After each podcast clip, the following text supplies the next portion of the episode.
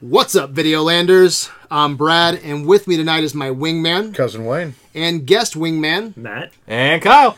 Quick reminder you can find us on adventuresinvideoland.com. We're not even through the dot com, and you're laughing your ass off. What's going on? I'm just having a good time already. Am I not allowed to have a little fun here at the table? Okay. You can find us on adventuresinvideoland.com or on our Nazi fuck. Facebook at Adventures in Videoland. We are critics with attitude. You're goddamn right we are. Sometimes we say, you're goddamn right we are. And, uh, yeah. Again, Christmas is right around the corner, and we're going to end up on the naughty list because we're probably going to say cock and balls and, and vagina. and- Anything Western themed with a fuck uh, behind it? Uh, Huckleberry. Is that is that offensive? Huckleberry. Howdy ho, motherfuckers. You got one? Uh, I'm going to go shoot a midget. Whoa, okay. Uh, well, not offensive language, just weird. You got anything offensive, Matt, so we can just break the ice? Ooh, yippee. Uh, dirty whore. Nice. Welcome to the club. Oh, yeah, okay. Welcome, Welcome to the club. and spoiler alert. Uh, you know, two of these movies came out in the 60s, so get up off your dead ass and go watch a goddamn Western if you haven't. Get off the other one came dead out in 93. Uh, you know, seriously, just watch some more fucking movies if you haven't seen these. So, spoiler alert. Go fucking hang yourself. exactly. hang 'em high, hang 'em low. Uh, don't forget, uh, if you want to donate to Operation Weatherproof, you can do so by going to the website and pressing that little PayPal link. That would be great. Uh, we are currently on phase two, which is the lighting phase. Uh, you want to talk about the lighting phase, Kyle? Why is it so im- fucking important to have lights in here? Um, because I can't see your beautiful face all the time. Thank you, sir. No, I mean we got we have like we used to have Christmas lights in here, and now we just got two overhead lights and like a fucking floor lamp in the corner. I think they're just desk lights with clamps yeah, on them. like Yeah. it's the mm-hmm. lighting's in here worse since we fixed the, the roof. It's, you know, it's a um, lot warmer in here. It, Oh it's, it's a lot God. better looking. But god damn, does the Yeah, the lighting, the lighting sucks dick if that is And we like to take pictures in here. and We got to see each other, and we got to read our notes. That's important that you say that. I have not Yeah. done pictures at the the bar. lighting is fucking because the lighting is garbage. garbage. So we need to fix that. Right now, we roughly have, I think, about three hundred dollars um, out of four fifty. So four fifty. This is our big stage. This is our big stage. The rest of them's not that bad. It's like 300 and 200 Yeah. for three and four. So if we get past this hump, it is all golden after that. So um, I'm gonna go and uh, throw in twenty tonight. Any donations from you guys at the table? Oh, yeah. I got twenty there. If I had some cash, I'd talk to them. Can you throw that in a Vader helmet? Yeah. I got some change. Dude, I'm gonna make that rain. You're like a Salvation Army bucket. Yeah, can I? Can someone just fucking dump that in? I'm gonna knock over the goddamn microphone. You- You hear that? You know, it sucks to ask, but that's how we get shit fixed. You may not be able to hear this, but I'm putting a 10 in Vader's head. Although it's a change. Awesome, thank you. Um, every every dollar helps. Um, thank you. just throw shit on the floor. Kyle. We need a new trash can, too. Yeah. That's such phase three. Four seventy five is what it's up to now. Phase three is the fucking ceiling. Trash can is phase five. oh, God, my bad, my bad. But you know, at the top of this episode, um, I want to give a special shout out. I mean, everyone at this table has thrown in some money. Uh, Kyle, you've been a big help. I'm not going to put the dollar amount out there, but you really uh, helped uh, push this forward. Um, one of the first donations. Um, but someone I want to give a huge shout out to is Heidi Johnson. Never met Heidi. Uh, she's never been in the studio. She has never used the microphone. She's never came into the studio. Let's never, fix that. Get her in here. Yeah, no She's shit. she, she's never recorded an episode. She gives about 20 to 25 bucks a week. That's very awesome. That is So, very yeah. genuous. Thank you, Heidi. Genuous. That is very genuous. It is very genuous. She's Genu- very is it genuous? I was going to say generous. Yes. Thank, thank you, Matt. Very generous. Very generous. It's genuine generous. You are a badass motherfucker. Um, and we need more badass motherfuckers uh, so we can get the lights on, so we can put the ceiling up. Uh, so have Richard come back. Richard did a great job in here. Um, Oh, this yeah, it is, looks great. this yeah. is your first night uh, in the studio since the installation, yeah, it right? is. It is. It looks great. I, I, I can already even just feel an improvement and, and just the Yeah, warmth and How shit. cold would your feet and balls be right now? Oh, I would be so fucking room? bundled up. Oh yeah, the old Uh-huh. place. I'd be like, uh, "Welcome to you know the tonight's rehearsals." You know, it'd just be horrible. And you know, a lot of the sound is blocked out too from the outside. It is. And it's it's brought great. down the echo a little bit. It too. has. It has. It's he did a great job. It money well spent. I think. Yeah, so I always try to do um, 30 to 50 a week. I think that's a pretty good, you know, uh, dose of money coming into the studio. That um, if we can get 30 to 50 bucks a week, we can get shit done Just every couple of months, man. In a pretty cool. reasonable time. Yeah. You know, and uh, so we met our goal tonight of 30. So uh, we're good there. So, um, all right, Videoland, let's cut the bullshit.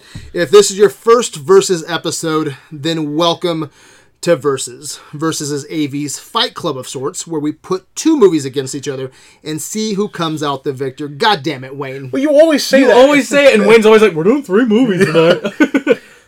We're doing three movies tonight. Thank you. I'm, I'm sorry. Is it so bad that I want you to be correct? You're, you're always ten feet up my ass about it. So what we call this is the Thunderdome of movie watching, where two movies enter and only one movie leaves. Or in this case, cousin Wayne, It's nothing like the Thunderdome. it's nothing like the Thunderdome, and it's three just- movies will be. What do you want to call it when it's a three-way? Uh, how about a fucking three-way? A menage a trois. Menage Menage a trois. a movie menage a trois. What's the what's the uh, what's the old what's what's the title of one of the old prison movies where they all fuck and they Where they all fuck? and they all they all fuck and they try to beat up the prison guards? I, I don't watch as much gay porn as you do. I No, don't know. it's the seventies like black exploitation Wait, prison as movies. much? you still admitted to watching a decent Matt, amount. what are the what are the uh, sex movies I called like in the the seventies? classics. Grindhouse. Well, Yeah, porn? They still call it porn then. Sleaze. wasn't the the big bird cage? You want to call it the bird cage, the Thunderdome? No, You know what? Let's just stick with your fucking. we'll call it a menage a trois. We'll call A it a menage movie a trois. menage a trois. Like Yes, okay. So tonight we got this uh, menage a trois movie watching where three movies it. We're gonna fuck mercilessly. They're gonna fuck to the death, but only one will not get fucked to death. It'll leave. It'll leave, and it'll be the winner. Uh, we use verses to examine and discuss films.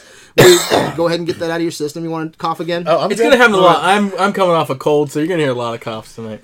And you know we're gonna stop there for a second. Um, we were gonna do this episode last night, Sorry. and uh, you couldn't make it to the studio. Um, you had the flu. Yeah, it Still was 75 degrees in my house. I had a heater on me that was blowing 80 degree heat. I was under two blankets. I was wearing a sweatshirt in bed, and I was freezing my fucking ass off, like still, and like it was it was miserable. And I finally that fever finally like I started sweating and it broke. Like I was gonna call you the Michael night. Jordan of AV if you if you were to come to the mm. studio and you're gonna record, push through it. You know, did you watch that game back in the day? I no, You ever but I the know, I know, highlights, right? I know it. But yeah. now you're just a big pussy. Yeah. you're here on day two. Well, we're Day glad two. your vagina feels better. Kyle. Yeah. All right, so we use this verses um, to examine discuss films that we've needed to see or haven't seen in a while.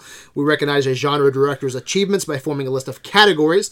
The various category winners are awarded Golden Idols, and the film with the most Golden Idols wins. Pretty fucking simple, right, cousin Wayne? It sounds simple to me. So, uh, this versus model has helped us understand filmmaking and change the way we watch movies. Don't you agree with that? Absolutely. Oh, wholeheartedly. Uh, it's just amazing. Like, when I watch movies now, it's amazing what I look for automatically that I never looked for before. You know, and the way I, I judge them automatically. I look at locations. I look at what actors doing what. I look at special effects. I, I just soak so much more of it in now. Has it helped you figure your guys' self out as videolanders, as a person? Oh yeah, yeah. That's- I mean, nowadays when I'm breaking down my, like my Pantheon reviews, I have to do it by element, like location and cinematography and score and et cetera, et cetera. So even if I'm not doing it by category, like writing it out, just thinking how to plan that in the review. So Yeah, and th- it was my personal film school, kind of like Yeah. when I started. This is like, what makes me um, a videolander, and how do I, um, how do I know what is what, what's my favorite movie in the genre? You know, like now at this point, I know what my favorite war movie is. I not just off of nostalgia too. I've breaking, I've, we've Yeah. broken movies down to find out, you know, what really works, what clicks. Um, so has this? Have you uh, figured yourself out? Absolutely. There's not a marathon or, or verses that we haven't done. I don't think. Maybe maybe a couple verses here and there, but where there hasn't been a movie in it that I haven't seen before. Like there's always something new being brought to me, and it's you know like this task that I have to watch these new movies. With this one, I had never seen Tombstone before, so Oh, this wow, is my cool. first viewing of Tombstone. I can't wait to hear what you think about that too. So yeah, Um, so, guys, we are back in the saddle for one more episode, um, versus or menage a trois episode um, this year. About a month ago, we did our what was then last versus episode of 2017. Uh, we recorded our Toy Story three way. Um, the original Toy Story won the Golden Idols and went on to make Pantheon status. You guys happy about that? And, and now I would just like to see the other two in. Yeah, I know, and I kind of agreed with uh, your. I you're was the only no vote. But you know what? Like sometimes you read those, you're like, you motherfucker. you know, but I, I get where you're coming from because when I was at the end of that conversation, I, you know, I was like, I want all three of them in myself. You know, so It I, was I can legit appre- what you said for sure. yeah, I, I appreciate that. So, uh, but Toy Story 3 did make it in. Um, I think it's like our number 13th, 14th movie. I'm kind of curious to see where Pantheon goes this year. We have uh, 12 nominations this year. I'm super excited I mean, about and that. next, next year is the year of the classics too. So like We're pretty fucking these are awesome. heavy hitting Yeah. movies. Like it's Yeah. gonna be hard to see what goes in, what doesn't. Yeah, Yeah, but let's rewind uh, real quick for a few minutes and give some clarity to why we decided decided to do a Western three way in December with nothing relative attached to it. because we we went ahead. Hateful Eight sucked so bad. we thought we would single handedly revive the Western genre here at Videoland. I just, you hate Tarantino for the most part. I like Tarantino. I find things to like about Hateful Eight. That's not why we're doing it, so fuck him. That movie came out two fucking years ago. That's so it's still not relevant. still not relevant at all, man. Well, what have you got, asshole? Okay, so two years ago, what a fucking coincidence. so God damn. I thought it out. Okay, I got Yeah, something special. Two years ago, we had a, uh, the Versus and Marathon Golden Idols. Okay, but we had no website, no council, and uh, we had no Pantheon. So Golden Idol winners never got their chance to make Pantheon status. Okay, so instead of just uh, going to the council and being like, you know, they signed up for nominations and verses and marathons that were relevant and current. You know, it's kind of uh, th- that's a task already. I just didn't want to dump here's 10 movies from two years ago because we didn't have a you know a, a council but i want to look back at the website and i want every golden idol winner to have a chance Yeah, all right um, so i think that's that's what we're trying to do here so with that said Again, I just want to give winners of those marathons and versus a free pass after two years. So I decided to talk about uh, the top two or three winners from Pacific episodes uh, with new voices at the table. That's why you three here tonight because the marathon episode um, for this one that we're doing, um, I was a part of. I'm removing myself, bringing the three new voices at the table, um, and we're gonna see if the Golden Idol uh, winner from the Western Marathon can win again. All right, I think that's. Do you like that system? I do like That's this. instead of just dropping them, the Golden Idol winners on a council. Yeah. I think that's a better Yeah. way. Let's do it Much again, better. It is, it and we get to talk about the movies again. That was two years ago. A lot has changed. Um, I said tonight, like you know, don't even bring me into this conversation tonight at all. It's been two fucking years since I've watched the movies that we're talking about tonight, and I got nothing to offer. It's not fresh viewing. You know, you guys watched it, so I'm curious, very curious, uh, to see if uh, you guys line up with the Marathon Men two fucking years ago. It's gonna be really exciting for me to sit back. Um, so hopefully this will gunshot um, a, a trend for 2018. Um, two years ago we did an MCU marathon. All right, Winter Soldier won.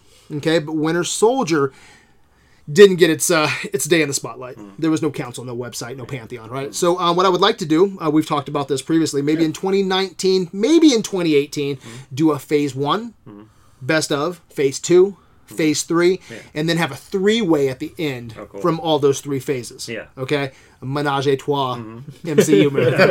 Okay, uh, three way. Another one we did two Can't years ago. Iron Man does with Captain America. Another one that we did two years ago was a Mad Max marathon.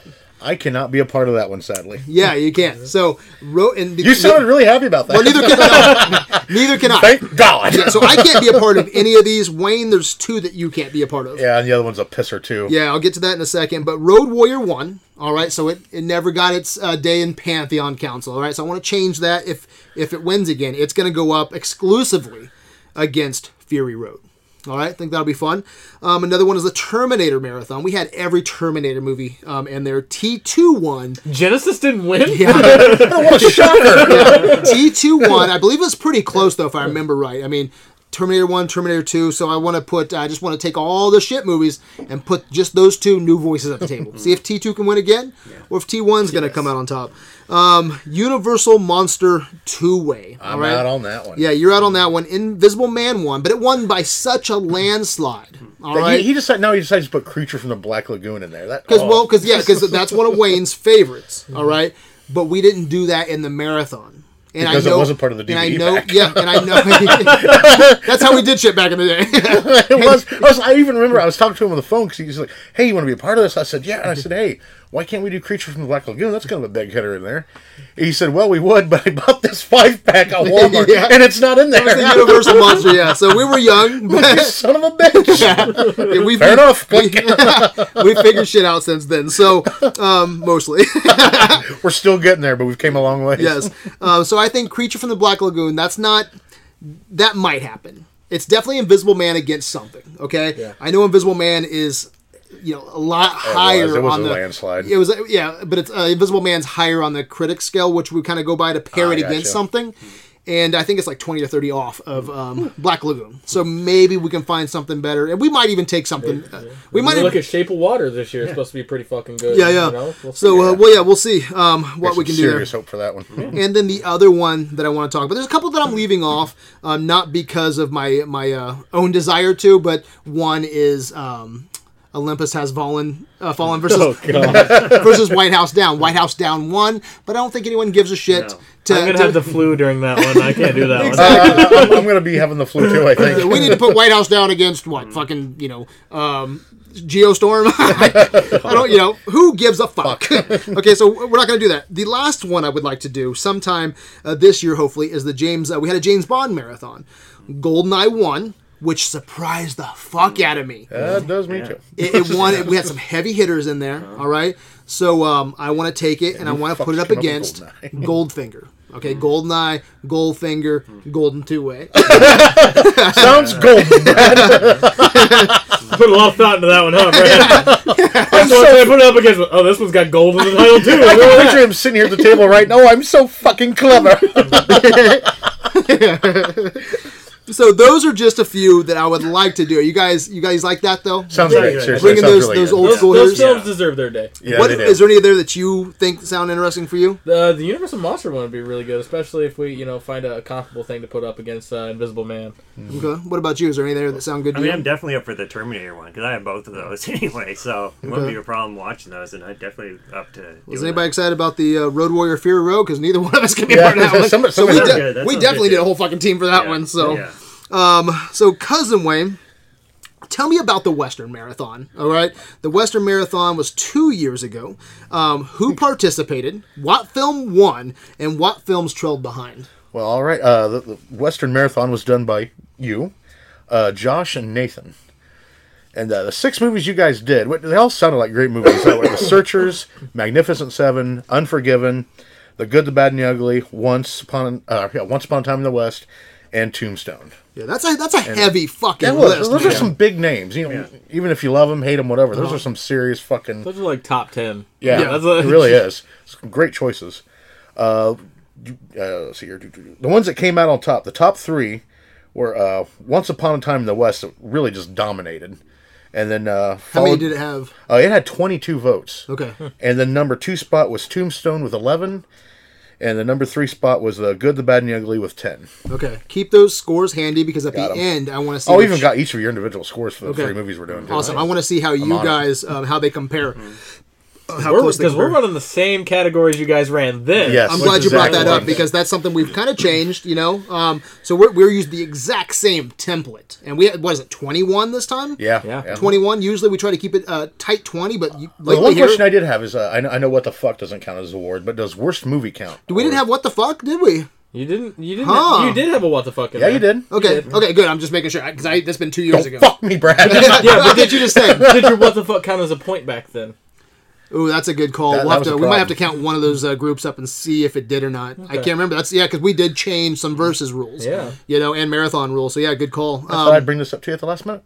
yeah, I tell you what. I tell I you thought what. I wouldn't bring it up earlier. Just talk about it now on microphone. I tell you. Just a tweak I, your I tell you what, as of right now, uh, we will leave uh, WTF just like it we always do, unless it's really close. Unless it's a deciding point. yeah, and then we will go back and we'll find out exactly how that episode was done. Sound Sounds good? like a plan. Sounds Okay. a plan. Um, so how do these films stack up against each other? All right. Uh, start out with Tombstone. Uh, came out in 1993. Uh, directed by George Cosmatos. I, I'm horrible at pronouncing names, people. If you've listened to this before, you know by now. If not, surprise, I suck at pronunciation. okay, uh, and, and also uh, uncredited though, it was uh, also directed by Kevin Jarre. Uh, stars Kurt Russell, Val Kilmer, and Sam Elliott. The IMDb rating of 7.8. Uh, Rotten Tomatoes score of 73%. Uh, next, Once Upon a Time in the West uh, came out in 1968, directed by Sergio Leone, starring Henry Fonda, shut Kyle, Charles Bronson, and God help me, Claudia Cardinale, Cardinale. Cardinale, fucking Italians. IMDb rating of 8.6. Critics with attitude. Rotten Tomatoes of 98%. And then uh, The Good, the Bad, and the Ugly came out in 1966, again directed by Sergio Leon. Leone. Leone, starring Clint Eastwood, uh, Eli Wallach, and Lee Van Cleef. Did I get all right? Awesome, I'm good for once. I am. Kind of hard to fuck up Lee Van Cleef. oh, I'd find a way. I have no doubt. Lee Van Cleef. Lee Van Cleef. What? Trying to get all fancy with it. Lee Van Cleef. He's oh. American. You don't have to tighten it up. He has no shit. Okay, I figured he was French. Damn French. IMDb rating of 8.9 and a Rotten Tomatoes score of 97%. All right. Some big hitters there, rating wise. I get to sit back here and just enjoy and geek out on this episode. I'm really excited because I don't know where this is going to go tonight. Um, and then hopefully I get to watch a Pantheon nomination. I don't know what to think about this. So this is going to be cool. It's going to be cool just to sit back for once. So you guys want to start with best location? Once you guys start with the best location, I am out. Get the fuck I out of here, out. Brad. I'm not saying another fucking word until this is fucking wrapped up and shut off. Best location, you ready? I'm ready. Let's do it, bro. Kick us off. All right, uh, number one, my best location. Uh, just say a runner up um, was Once Upon a Time in the West, the train station at the beginning. I, I loved it. It was just so abandoned and, and out there. Uh-huh. it, Yeah. Such an authentic look, really. But uh, my award went to uh, The Good, the Bad, and the Ugly, uh, Sad Hill Cemetery. Such a fucking awesome. I mean, just just the immense size of it. You can tell how much work went into. You know what I mean? The shit wasn't CGI. They had CGI stones everywhere. You know, you saw all these hundreds of stones, names carved in them, some serious work went into it, Mm-hmm. and you can tell. Yeah, they built it. It's still there. Is it I mean, really? Yeah, like a lot. Like Oh, it's, no I mean, shit. it's like kind of run down and stuff Oh, now. yeah. But like, like they built all that shit by mm-hmm. hand, and like that place is. You can still go there and like still see the big circle where they had the duel and everything. That's a fucking road trip, man. Okay. So I almost went with Sad Hill Cemetery because I know that was popular in the previous marathon. well, you were almost right then. yeah, uh, I also I did go with the good, bad, and the ugly, but I went with the Union Camp by the bridge. Oh, right on, nice. It just shows a really good context of where the characters are at uh, because the Civil War is happening around them. Um, I like the landscape, the bridge itself, uh, the events that happened there. You have the bridge explosion. You have um, Blondie and Tico talking underneath the, the bridge beforehand. You have the meeting with the alcoholic Union captain.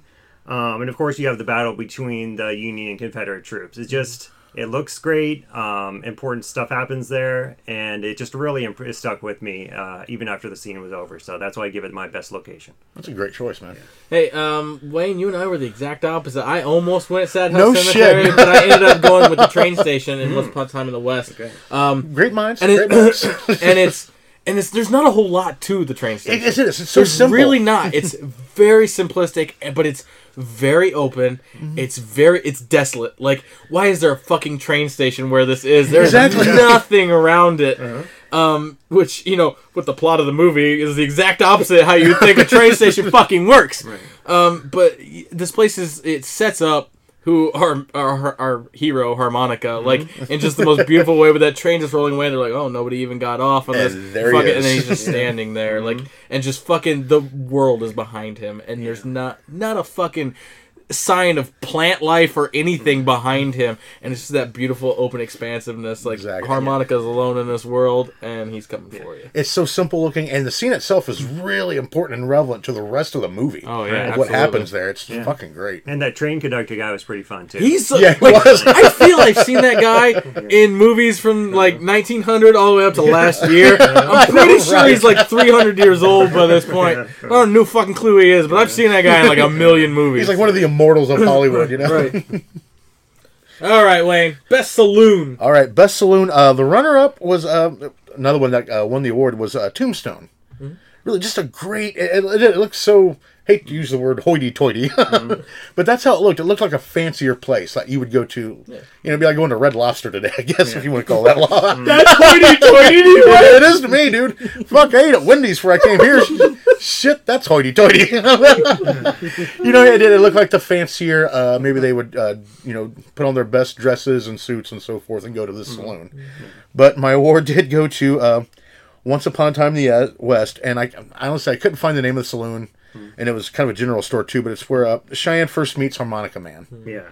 There- It is. It's such a. The whole town is kind of run down and stuff. And the saloon showed it. And It was such a great place. It also looked like a general store too. Yeah.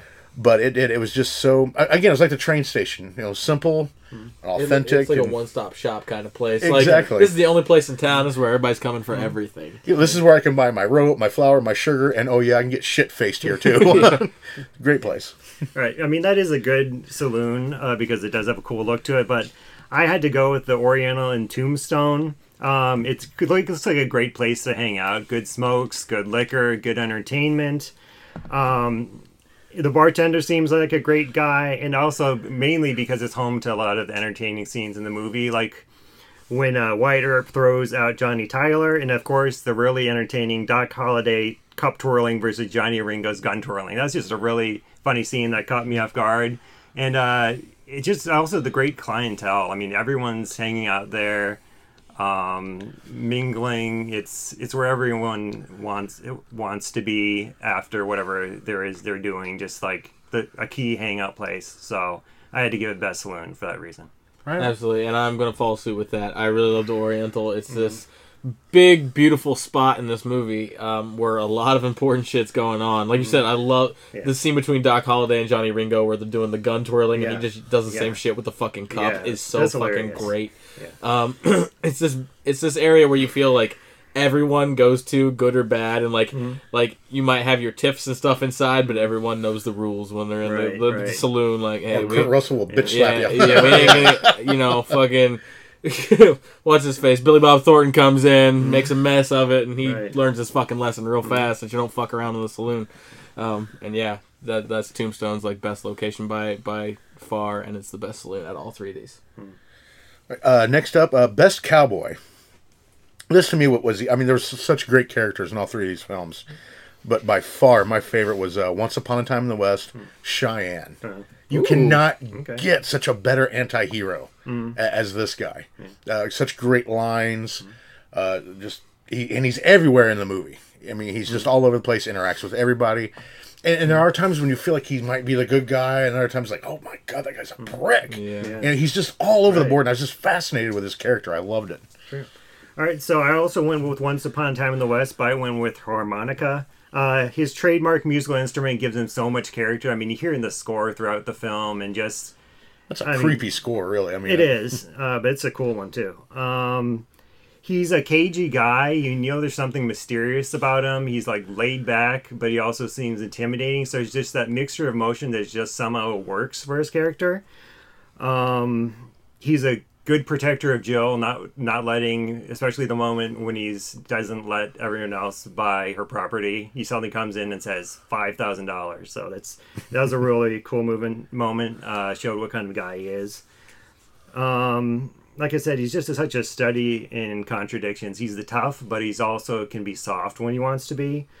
Um, he and in the end, of course, I mean, we're you have to. I kind of feel like I have to give away what happens to him, just to, because it so much informs his character, why he wants revenge on Frank, and um, and then you can go back and watch the film to, to kind of through fresh eyes because you know what what exactly motivates uh, this guy. we gave You a spoiler alert, so yeah, Yeah, you appreciate him being so calm Yeah. to the movie too, and you're like, no man, how do you not fucking just Uh, stab that dude in the throat the minute you see him? I'd have been like, I'm cool. I'm cool. Oh fuck it, blam! You know. and that's also what I was talking about the study of contradiction. He's a calm guy, but you know he can he can be menacing when he wants to be. Um, and uh, without any spoilers, when he finally gets revenge on Frank, uh, his parting shot is just a thing of beauty. If you see it, it's just so great and so poetic. So that's why I have to go with him for best cowboy. All right, man. I was I was really close to going harmonica on this one. Um, but when I think of a cowboy, I think of Clint Eastwood as Blondie. Yes. I, I he's just What that it's that point. iconic look, and I mean we'll get to best dressed later. Spoiler alert, he's gonna win that one too for Okay. me. But it's a lot, a lot. Of, it's a lot in that that look, and there's something about the way he's got that cigar in his mouth, mm-hmm. and the way he wears his hat, and the way he speaks. the way he speaks, mm-hmm. which is very, very Yeah. little. Like Yeah. I mean, harmonica doesn't talk a whole lot, but mm-hmm. like it feels more poignant when when uh, Blondie's actually speaking because he. He, he, he like systematically uses as few words as he possibly can to get whatever he needs out to get out um, and he's he just looks just so natural with a fucking gun in his hand like mm. harmonica looks sometimes like he's usually got the harmonica so when he pulls the gun out it's not always you know it's not always the thing that looks like it should be there but like with Blondie when he pulls that gun out, like that fucking belongs in his hand. Mm-hmm. That's that's a fucking cowboy. That's a guy when you see him on the horse at the inn pointing at Tuco's robe, mm-hmm. Yeah. and you're like, oh True. man, that's mm-hmm. that's fucking pristine. beautiful. I love it. So Blondie. right on. Good call. Uh, next award uh, is the best duo. Uh, my, my runner-up was uh, Once Upon a Time in the West, uh, Harmonica and Cheyenne. The way those guys played off of each other was just brilliant. I mean, Yeah. there were some funny scenes and serious moments, and I think they just did great together. But my award definitely went to uh, The Good, the Bad, and the Ugly, Blondie and Tuco. Mm. I I could have watched a TV series called The Adventures Yes. of Blondie and Tuco and would have just been happy with every mm-hmm. episode. Those guys were great. I mean, they were best friends. They're at each other's throats, mm-hmm. so forth. I could have watched so much more of just these guys. That's how much I loved them. All right, I definitely also went with Blondie and Tuco. They seem like polar opposites, but they're just so compelling as well. Mm-hmm. They give as well as they get. Um, I, I found it interest, very interesting that's a relationship built prom- primarily on greed, but you, you get the sense that they actually, if they don't care for each other, they definitely have some sort of feelings for each other, and they're together because they don't really have any other alternatives. Um, because the other guy, um, doesn't uh he's he's the definitely the black hat character uh lee Van Cleef's character his name's escaping me now but Angel Eyes. angel eyes right um so and they def- they're definitely a good comic duo as well the humorous moments between them are just uh so funny it just it just plays i mean it's serious but it just plays so comedic as well um yeah they have fun with each other and just a beautiful thing to watch so that's why i have to go with them for best duo Well, we got a clean sweep here. Yeah. I'm going Nice. with Blondie and Tuco. um, they really are like just really fun to watch on Yeah. screen. Like, I like comic book characters, you they, know. they, they are fucking wonderful. They are Batman and Robin. Like, yes. they they have this weird chemistry with each other. I mean, even though Blondie doesn't talk to him a whole lot, like there's so much going on. Like Tuco is a very mouthy sort of individual, and uh, which he's fucking great. Eli Wallach is fucking Yes. great in this movie.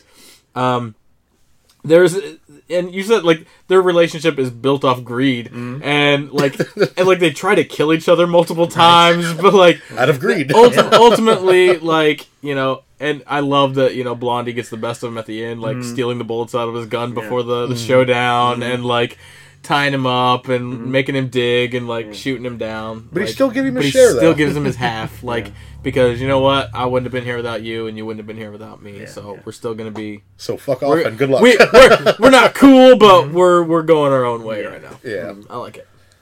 All right. Uh, best dressed, uh, hands down, good, the bad, and the ugly, Blondie. Yeah. You do not get more authentic than that. Like you said, uh, even just the accessories, like you said, the cigar and, and so forth. You can tell this guy was just born to be a cowboy. I, I could have easily believed that Clint Eastwood was a badass motherfucker cowboy mm-hmm. back in the day. He mm-hmm. reincarnated. I mean, you just don't you don't get any more iconic than his look. Mm-hmm. And it, yeah, that's it. I almost went with that just because he does look so good with his poncho. But the more I thought about it, I decided to go with Jill McBain in Once Upon a Time in the West.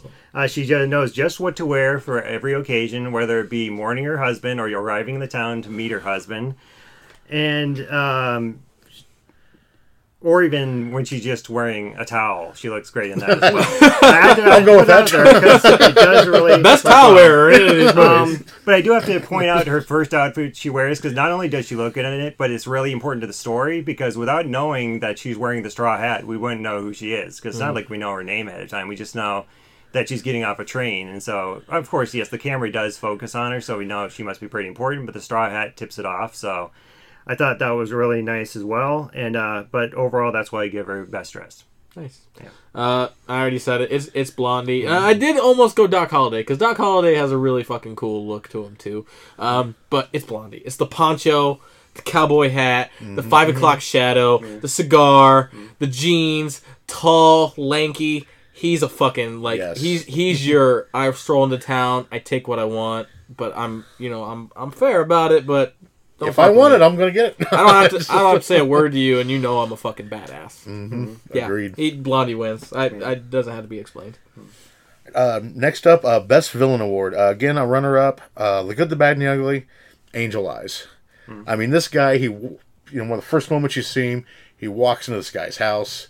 sits down, starts eating his food, and he's just like, "So, tell me about uh, Carson," you know. And the guy's just like, "Yeah, Hmm. yeah, yeah," and then he's and then he's like, I, "I've got some money put away here." He's like, "Okay, oh, get you know," hmm. and then right, uh, he, he shoots this guy. Hmm.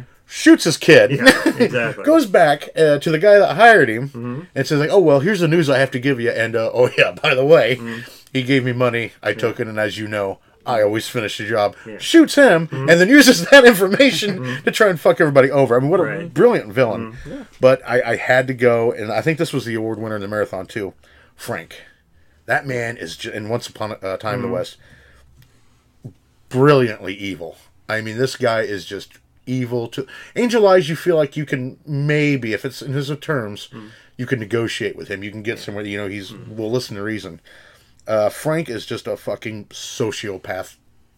You know, hell bent on destruction. You get that feeling, even if you fuck him over a little bit, he'll he doesn't care. You know, just to just to cause chaos and destruction, and just such a great. I mean, just like I said, just pure evil. You can just see it in his eyes too. I love it. Yeah. So I also do want to say that Angel Eyes is how Angel Eyes' is code um, leads him to kill his former boss because he's just following the rules. So it doesn't matter who, who dies as a result of that. So I did like that. uh, but I also have to go with Frank in Once Upon a Time in the West. Uh, he shows no mercy. He enjoys killing people and, and watching them suffer, which is the really nasty part about it. I mean, he, he just takes so much pleasure in it. Um, he also has no qualms about killing his his business partner as well. Speaking of which, um, and just uh, watching him suffer because, uh, yeah, he's he's not gonna let anything get in his way in order for him to achieve his goal. Yeah, he likes torturing handicapped people. I mean, Yeah. it's just Yeah, and we see that uh, at the beginning and at the end uh, with him killing the McBain family uh, just in order to get to have a better chance of acquiring the land. But uh, killing Harmonica's brother uh, has to take the cake. Um, It's just there's no even rhyme or reason behind it. I mean, the other times he kills, it's because of greed and because there's there's a, at least a purpose behind it. But killing Harmonica's brother, we have no reason why he does it. He just does it anyway, and he takes just as much pleasure from it. So that's why I have to go from Frank in uh, Once Upon a Time in the West. nice. We have another clean sweep because I'm Damn. also going Frank. um, when Peter Fonda showed up to set, he came with a mustache and brown contact lenses in, mm-hmm. and Sergio Leone looked at him and goes, "No, I hired you because you look like Henry Fonda." and so he made him shave the mustache and had the blue eyes, and that's Yeah. that's not it, like Henry Fonda didn't play villains. Like he mm-hmm. just has Yeah. this gentle look to him, He does. which is mm-hmm. why it's so ominous when he's playing a bad guy because you don't Right. expect that if you don't if you don't know Henry Fonda's in this. Like you're just like you see Henry Fonda and you're like, oh. I'll be goddamn. Well, a bunch of bunch of good people just got shot, and now Henry Fonda's standing there with a gun. This isn't adding up. I just also I just also want to say just his casual approach to villainy because of how laid back he mm-hmm. is. I Yes. mean, when he can be, he can be vicious when he can be, when wants to be, but he's also just like so laid back, especially when he's in a when in Morton's office, mm-hmm. just talking about he wants to plan all this awful shit, but you know he gives no thought about it. It's Yeah. like he's just talking business. and and and he kills a lot of people in this movie, but the only people that he kills are unarmed people, mm-hmm. Mm-hmm. which is really fucked up. Because Yeah. when there are people that are armed, he sends off his men to go do uh-huh. it. I, I'm gonna go take a shit. I, no, I'm not dealing with that. Uh-huh. Like, oh, you don't have a gun? I'll fuck you up right now. And he's he's a good shot. He shoots the guy's suspenders and belt buckles off. but he's not gonna take any fucking chances yeah, either. But he's not taking chances. Like, uh, he's and then we, you know, we really like. It starts off like he's just kind of this henchman at first, and he slowly starts to build to being this the boss. I mean, he kills the boss or watches him die in a puddle, and like you know he wants him dead, and. uh He's he's just a greedy, worthless motherfucker. Like God, he's so Yes. awful. And then the last scene, you know, when you see him get shot, and there's that beautiful intertwining between that and and Harmonica's past, where he he has Harmonica's brother on his shoulders yeah. and in a noose, and he shoves the harmonica in Harmonica's mouth, and like you're gonna be the reason your brother died. Yeah, I'm gonna Not- pin this on you. You're, you're it's- young. You it's won't your understand. fault. Stand Yeah. there as long as you can, but you're eventually gonna give out, and your his death's gonna be on your fucking shoulders, Mm-hmm. literally.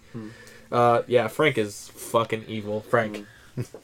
All right. Uh, next up award, uh, best gunfight, and again, this was a easy one for me. I thought Uh, the good, the bad, and the ugly. Sad Hill Cemetery fight. Mm-hmm. My God, that was drawn out in the perfect amount of time. It wasn't over too quick. They didn't draw it out too long, and the way they did it.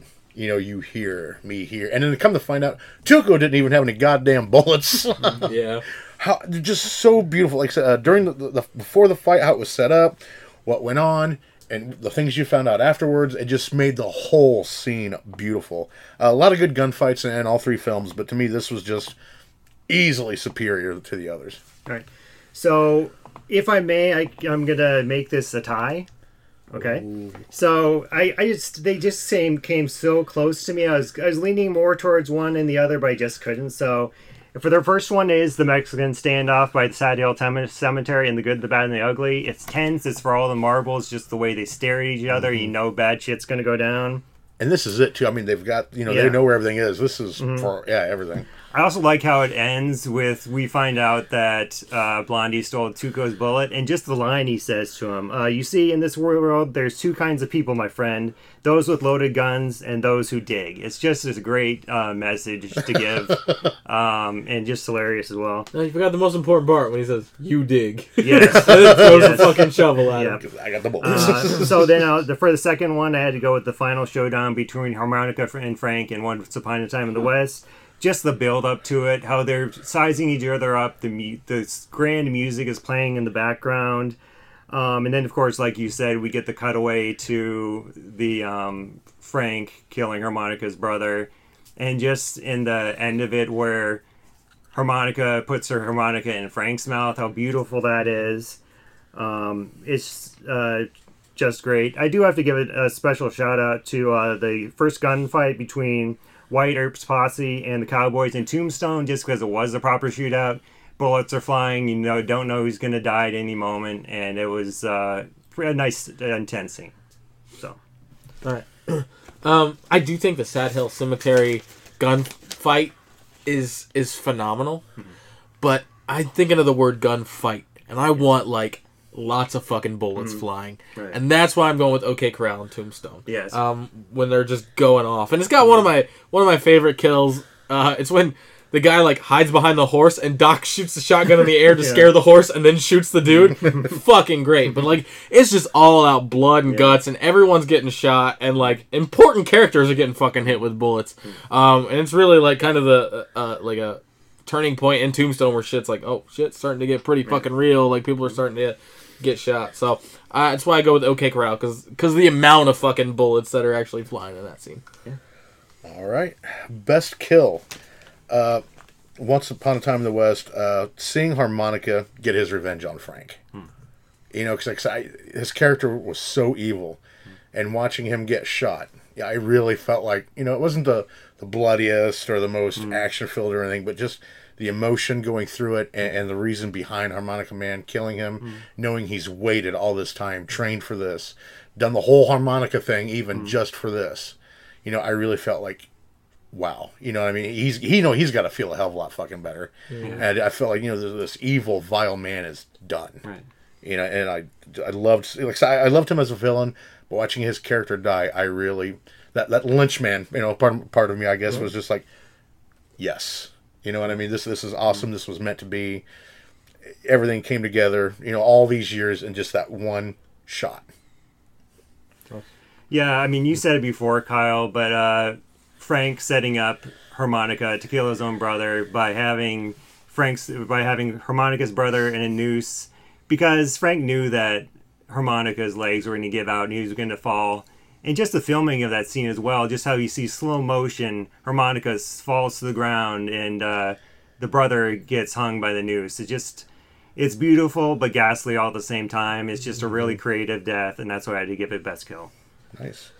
I also went with Once Upon a Time in the West, but I didn't go with like a poignant kill. I went with a cool fucking kill, and it's when Cheyenne's got the gun in the boot Yes, hanging off the train. Yes. Yeah. And the guy thinks, oh, his foot's hanging off, so he walks up to the boot, and then Cheyenne bad. shoots through his own fucking boot right into the dude's eye. Yes. Fucking great. That was beautiful. That was one of my runner-ups for sure. I mean, there's so many great kills in that movie. It's tough to choose one, but I, I rewound it a little bit, out, man, when that happened. I'm like, oh, holy shit! Yeah. Fucking great kill. He just great. shot into the fucking boot, man. Yeah. All right. Uh, oh yeah. Number nine. Oh, what the fuck award? What the Yes, fuck? what the fuck? Um, again, this one was easy. For, um, Tombstone, right? Kurt Russell uh, walks out in the middle of this huge gunfight when finally something does happen in the movie, and it's just like slow mo. Just starts yelling, "No, no, no!" Just watching him do that, I'm like, "Oh my god, who who, who let the handicapped person into this gunfight?" he did. It was almost like he just, I, I don't know. It, he just looked so. I, I'm not a huge Kurt Russell fan, but I don't really have any hate for him either. But at that moment, I'm like, that has got to be some of the worst acting, worst screenwriting, mm-hmm. just worst everything I have ever seen in my mm-hmm. goddamn life. Mm-hmm. And I have watched some seriously fucked up, stupid shit. and, and even uh, I can't remember the guy's name. One of the cowboys was the look on his face was like, and they were standing like like ten feet apart. You know, I was like, who the fuck do you think you are, Rambo? But he's this look on his face, his eyes were real big, and it was just such a. I was like, oh, what the fuck? I again another scene I had to rewind, but not for good reasons. like, did I really just see this most god of? Oh god, yeah, I did.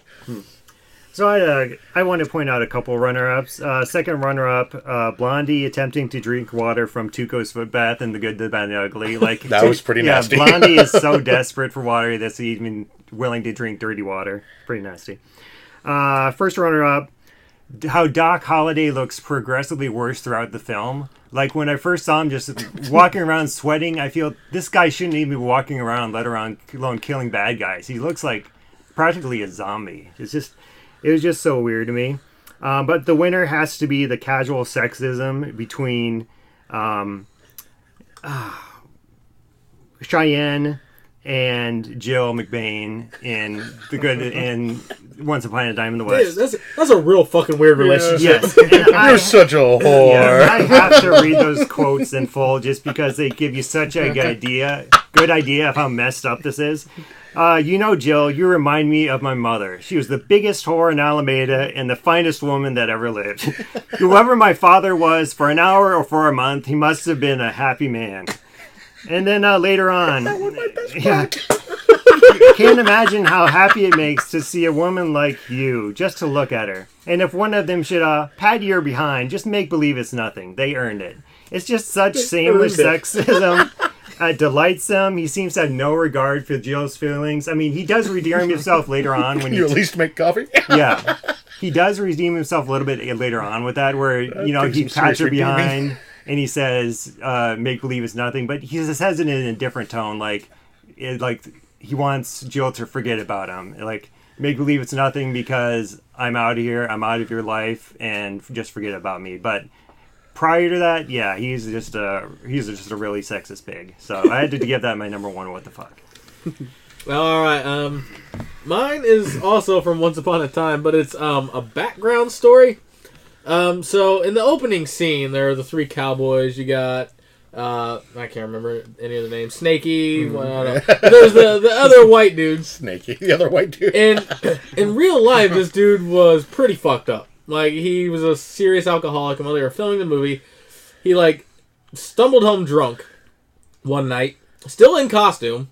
Like walked walked by all the producers and everything, went up to his room, and he was staying like a floor or two above Leone's room, and he jumped off the roof and killed himself. Oh. And during during the filming of this movie, and like. n- Now that's not the biggest what the fuck Thank part. God he had which small you, part. you you would think that would be the biggest what the fuck part is this dude killed himself during filming, but no, the biggest what the fuck is that Leone wasn't so much concerned about the actor as he was the costume, Oh man. and made them get the costume off of him before he went to the hospital, That's which is pretty fucked up.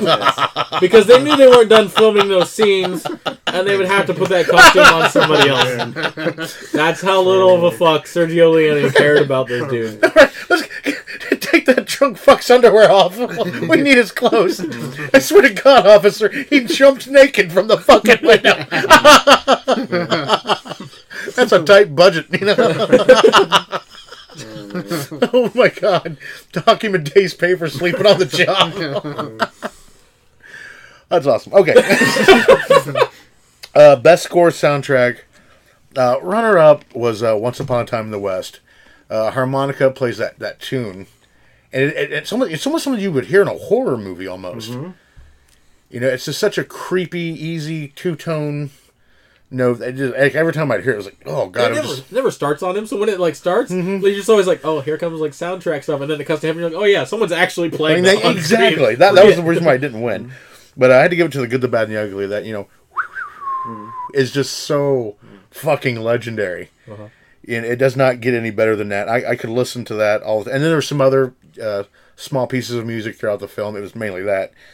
But it, it is when you hear that sound, you automatically think of you know the old west. It puts these scenes in your head Mm. of an old dirt, uh, dusty saloon and some tumbleweed blowing across the uh, the road or what have you, uh, horse shit in the middle of the road. You know, you just get everything in your head Uh-huh. because of that simple tune.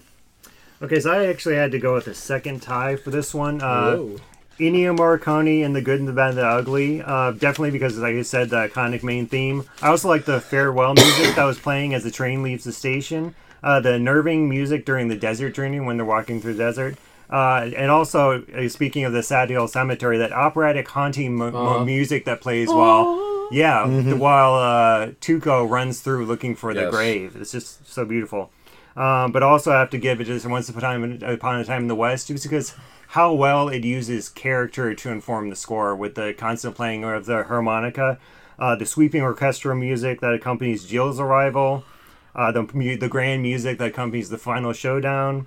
It's, it's it was just all great. I couldn't really choose between them, so I had to give it a tie. I, th- I think one of my favorites in, in in that is just just harmonica's theme. Yeah. is so great. It's great. it is. Um, but when I think of westerns, I'm thinking of this, and everyone else does too. Yes. Yep, right Yeah, there. it is. Yeah. That's, that's mean, iconic. I mean, it's You, you, Yeah. you can't you can't think of anything else. Like, and and there's a reason. It's Mm-hmm. it's so fucking good, and it sets sets the tone. And that song is is used a lot in the movie, but it's changed up almost every time that they do it, which is really fantastic. Morricone is a goddamn genius when it Mm-hmm. Comes to, to Yes. scores. Like we all talk about John Williams and Hans Zimmer and Danny Elfman, like those are the names that people Mm-hmm. Yeah. know, but like Morricone's in that fucking list of people, and Yeah. he doesn't get talked about enough. True. Um, Good and Bad, the Ugly just fucking crushed it in that way. oh yeah. yeah. Uh, next up is best quote. Uh, my uh, runner up, and Matt already covered this Okay. one. Once upon a time, uh, Cheyenne's uh, talking to Jill. You know, Jill, you remind me of my mother. She was the biggest whore of Alameda and the finest woman that ever lived. Whoa. Pretty cool quote. But anyway, what one uh, was also uh, Once Upon a Time in the West was from Frank. How can you trust a man who wears b- both a belt and suspenders? Man even can't trust his own pants. yeah. I don't know why, but I was like, that's so fucking great. You know, there's got to be some truth to that too. You know, Yeah. So there were just so many great quotes from Once Upon a Time in the West. I had trouble choosing, but I ultimately went with um, Morton to Frank. Uh, as Morton places money on his desk while Frank holds a gun on him in Once Upon a Time in the West. You see, Frank, there are many kinds of weapons, and this is the only, and the only one that can stop that is this. It's just a, a beautiful statement about the power of money to cure many of the world's problems. Um, but I also think it's a big fuck you to Frank because saying, okay, Frank, you might intimidate you, me, you might think you're a badass, you might think you're in charge, but as long as I have this money, I'm in control. And that's one of the few times there really is in control. It, like uh, Morton really goes downhill from there, as we see. But it was just a, a bold statement um, for both reasons uh, the power of money and the power of Frank. So that's why it gets best quote.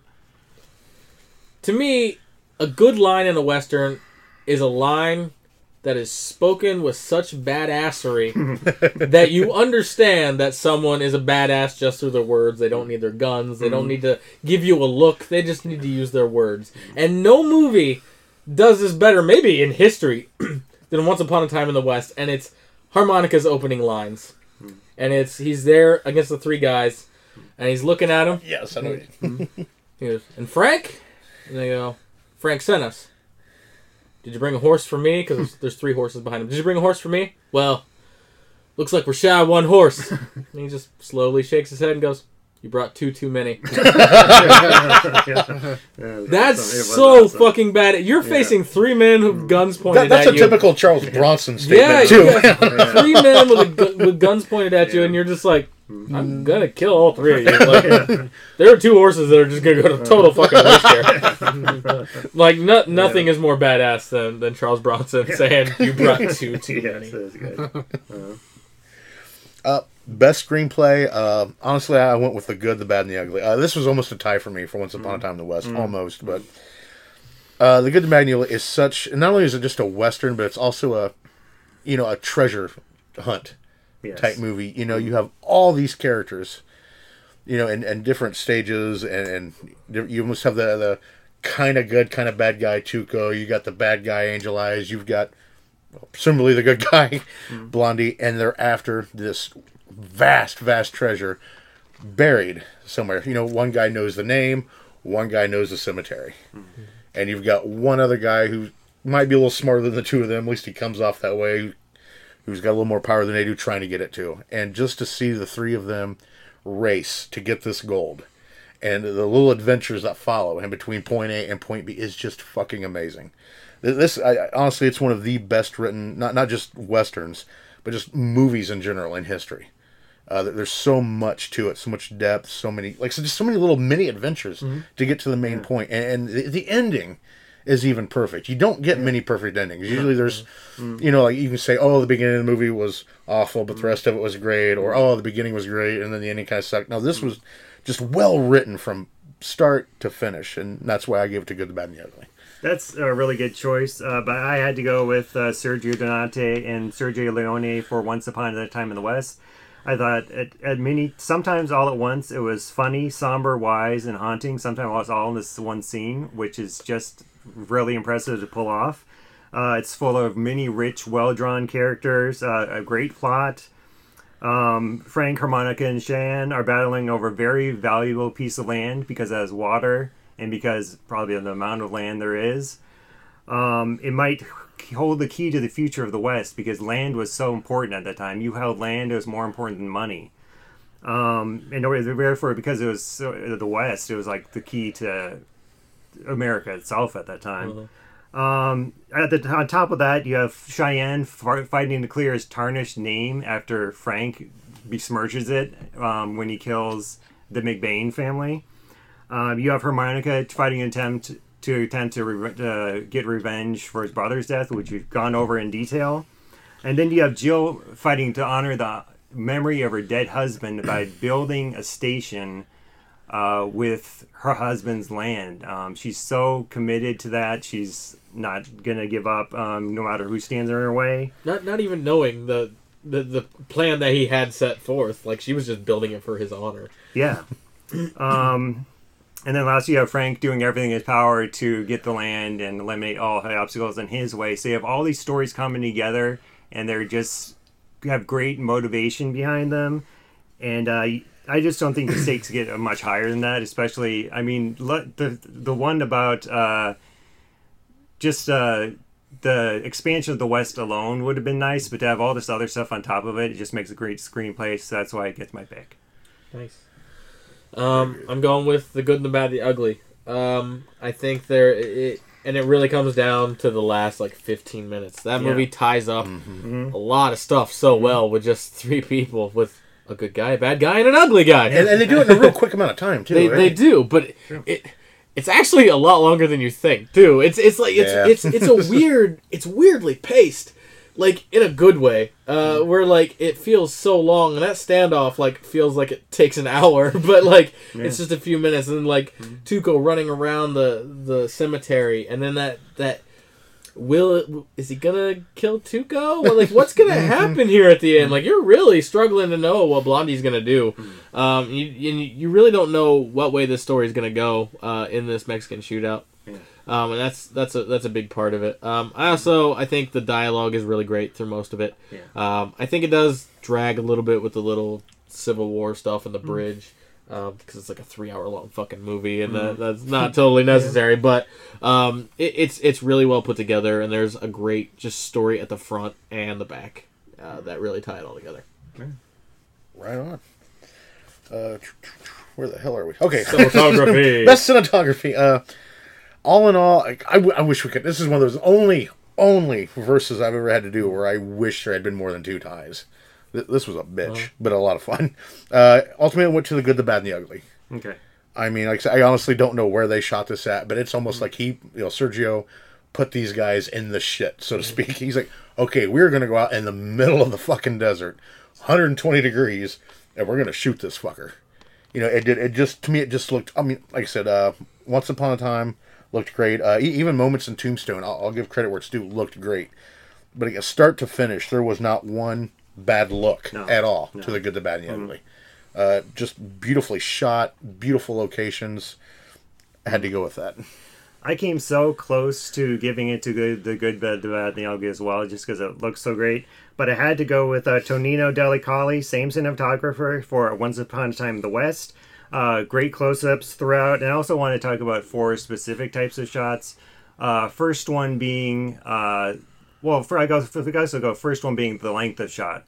So you have the when um when Frank comes to massacre the McBain family, and you see Maureen McBain just standing there, just because of the, how the how long she stands there, you know something's bad's gonna happen. Then you have the birds flying out of the brush, same thing.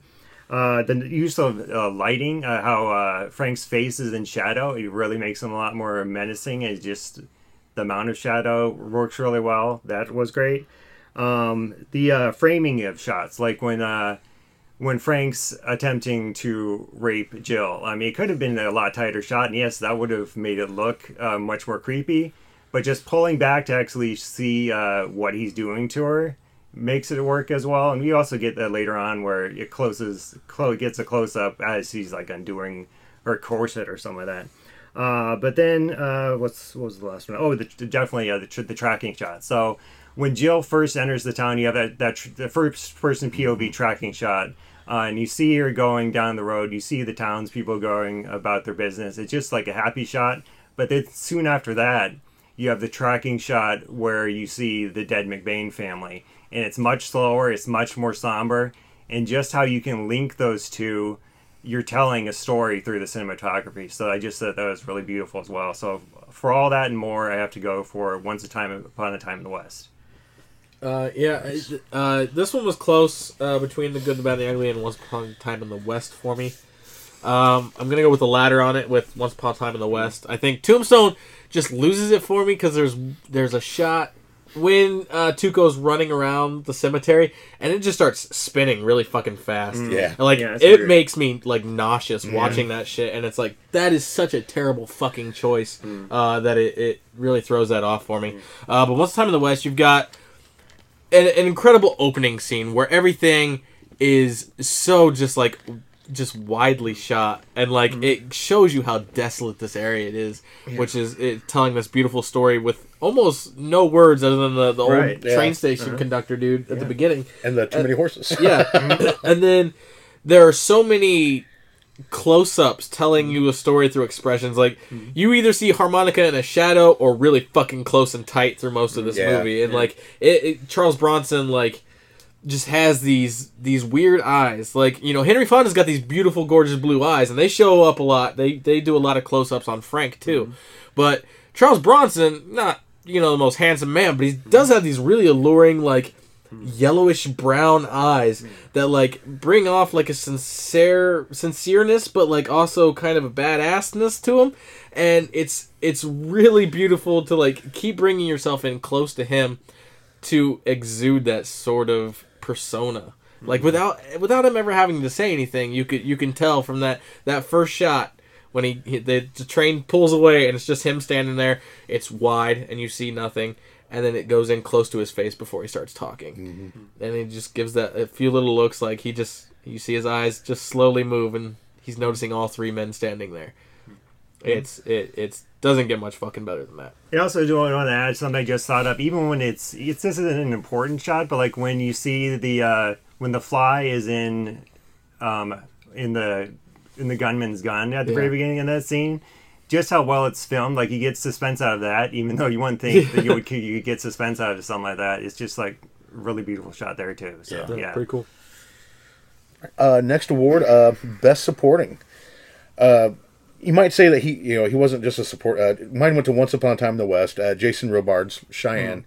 Uh, somebody might say he was the actual star, but I looked on IMDb and his name was way down the list of the others. So that's how I do it.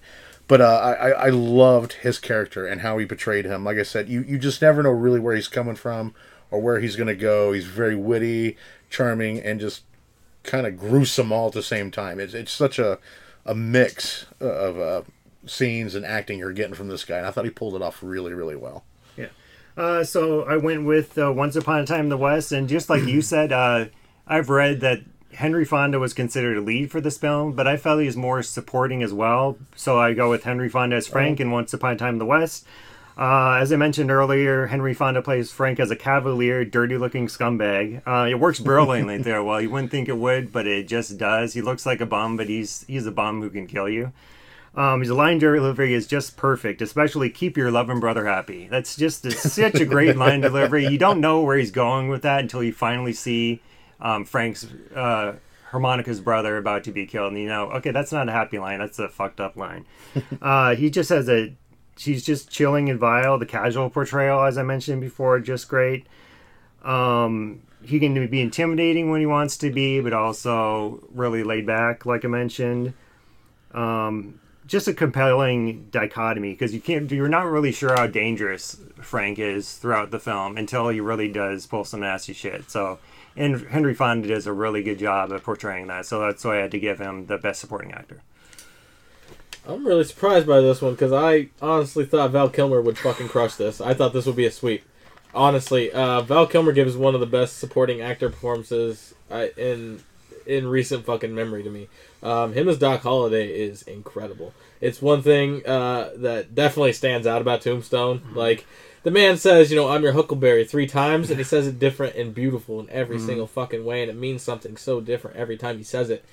There's something like he's just he's you know uh, succumbing to tuberculosis and you can like see it not just not just because of makeup but because of the performance that he's putting forward Right. and even when he you feel like he's on his deathbed when he goes up against Johnny Ringo you're like fuck Johnny Ringo's fucked here like I don't I don't Yeah. care like he could be like Sure. on the ground like right he could have looked like me yesterday in bed fucking sweating out and shitting everywhere and like you'd been like oh he's gonna fucking kill Johnny Ringo like there's something so amazing about what Val Kilmer's doing in that performance, and uh, I, it, yeah, it, it's him by landslide. As, as much as I love Henry Fonda and, and Eli Wallach and, and, and everything that was going on in the other two movies, like Val Kilmer, no question.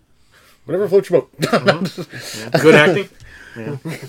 I think uh, whoever uh, gave him his southern accent lessons, he needs to get his money back. He was aristocratic. oh shit! Oh yeah, best actress. Uh, I think this one might be a sweep. Uh, Once upon a time in the West, Claudia Cardinale. Yeah. yeah, got it. Uh, she just did beautiful. I mean, so not not, not just a, a physically beautiful woman, but I mean, her acting was superb. Uh, every every emotion was just you could it was just so genuine, you know. And not very often was a, a female a lead in these older westerns, especially a female. You know, usually it was your typical damsel in distress. Oh, help me, help me. She was a very very strong female character who was like, look, he's dead, but you know what? I'm gonna do this fucking train thing anyway. And she did. I mean, she just persevered over all this hardship, and she just did great doing it. I definitely I have to go with Claudia Cardinal as Jill McBain in Once Upon a Time in the West. What really struck me was how she was feminine but tough at the same time. She did not she did not compromise on that. Uh, she showed strength and grace while mourning her husband's death, poise yet fierce determination while listening to the auction of her husband's land. Uh, she's defiant against threats to her life or violations of her body. Uh, she uses words as weapons, thus remaining ladylike while telling men that they can't take advantage of her. Um, she also carries her body well, which I really noticed. She's like confident, but you know, poised, and just uh, it really worked well for her character and looked great. Um, her fierce glare can intimidate men, while her softer gaze can welcome them in, and she balanced that really well. Um, so yeah, definitely for all those points, I give her best actress. I do have to want to mention at least Dana Dena- Delany as Josephine Marcus in Tombstone because it was a fun character. Uh, a woman who wants to travel the world, world and enjoy room service. Uh, unconventional lady that really stood out, and her, her um, dialogue and interaction with uh, Wyatt Earp is really fun as well. So Uh, you know, between these three movies, there's like five actresses, and most of them are prostitutes. so I love westerns. uh, Claudia Cardinale like basically just just takes it um, just by default. Honestly, not that enough. it's a, not that it's a bad performance by her at all. It's not. Yeah. It's just uh, it's always Leone movies are a little awkward to watch because they are this combination of American, Mexican, and Italian films and actors as well thrown in and crew. And so, like, you know, especially in Good and Bad the Ugly, like the three main actors speak English and nobody else in that movie speaks English. Mm-hmm. and so it's just everyone dubbed over. Mm. And like hers is the most glaring like dub over in mm. all of these movies, but uh she's, you know, fucking gorgeous. Yeah. Right. she's, right, well. she's good looking. I know, huh? Oh, she's got a nice set of boobs. She you was- win. She was in the movie a lot. you spoke English. You win. All right. Uh, best actor. um, Once upon a time in the West, uh, Henry Fonda is Frank. Um, so I'm so used to you know seeing him in these good guy roles. Exactly. You know, he, he always plays a very pleasant, you know, happy-go-lucky, snipping your fingers, singing a tune kind of guy. And then all of a sudden, he plays the most evil son of a bitch I think I've ever seen, and he did it beautifully. I, I loved it. Every move he made, like even the look at his, I don't know how he did it, but even like the way he looks, you can tell, like my God, you know, he went from this oh nice guy to just evil. You know, and that's such dedicated acting. I, I loved him. No, very good pick. Like I said, I went with him as supporting actor, and uh, but little flip yeah, flop, but we got it. That's fine. Uh, I had to go. I had to go with Eli Wallach as Tuco in The Good and the Bad and the Ugly. I mean, um, Blondie seems more like the lead, but the more I thought about it, it really was Tuco's story. We see him earlier on. He's like in one of the earlier shots. He's in the later shots. He's top billed. Yeah, and uh, his pursuit of the loot is what drives the story. Um, and yeah, uh, he- also just the way he made me sympathize for like a scumbag. You're supposed to hate this guy, but you end up liking him just because of how he seems so sympathetic. I couldn't take my eyes off him. Um, I, I believe that he wasn't as bad as people say he is because uh, Tuco was so convinced about that, and Eli Wallach was con- as convincing performing that. Uh, funny delivery, line delivery for jokes, intense delivery of his impassioned plea or arguments, like when he's trying to get the information out of um, Car- Carson.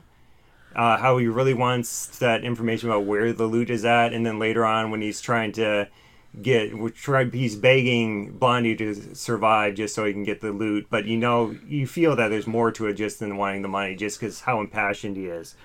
Um, and I really like the standout argument with his brother, where he's saying, "You left the family, and I had to be be alone with them, and I had the tougher job being a, being abandoned bandit." Just like he showed his humanity in this scene. He's not just a greedy scumbag. He's a guy who has deep demons, and he's still able to persevere beyond that. And uh, yeah, and uh, also the last scene in the noose. Um, he's a, he's a man who's out to commit crimes, but his conviction is so strong that I want to see him succeed, and that's all because of Eli Wallach's performance. So I just thought it was great. Awesome. Uh, I'm going the good, the bad, the ugly, but I am going Clint Eastwood. Okay. Um, when you think Cowboys, who do you think? You John think- Wayne. No. but if you can't think John Wayne, you think Clint Eastwood. It's almost Uh, like a, he's like the, the anti-hero cowboy, whereas John Wayne was the He really he's good the he's the I'm gonna ride in carrying the American flag on a horse. Yeah. Uh, Yeah. Clint Eastwood's the guy who's like just up against the bar, like when you walk into the saloon. I'm gonna rob the bank, kill a few people, and you're gonna like me. yeah.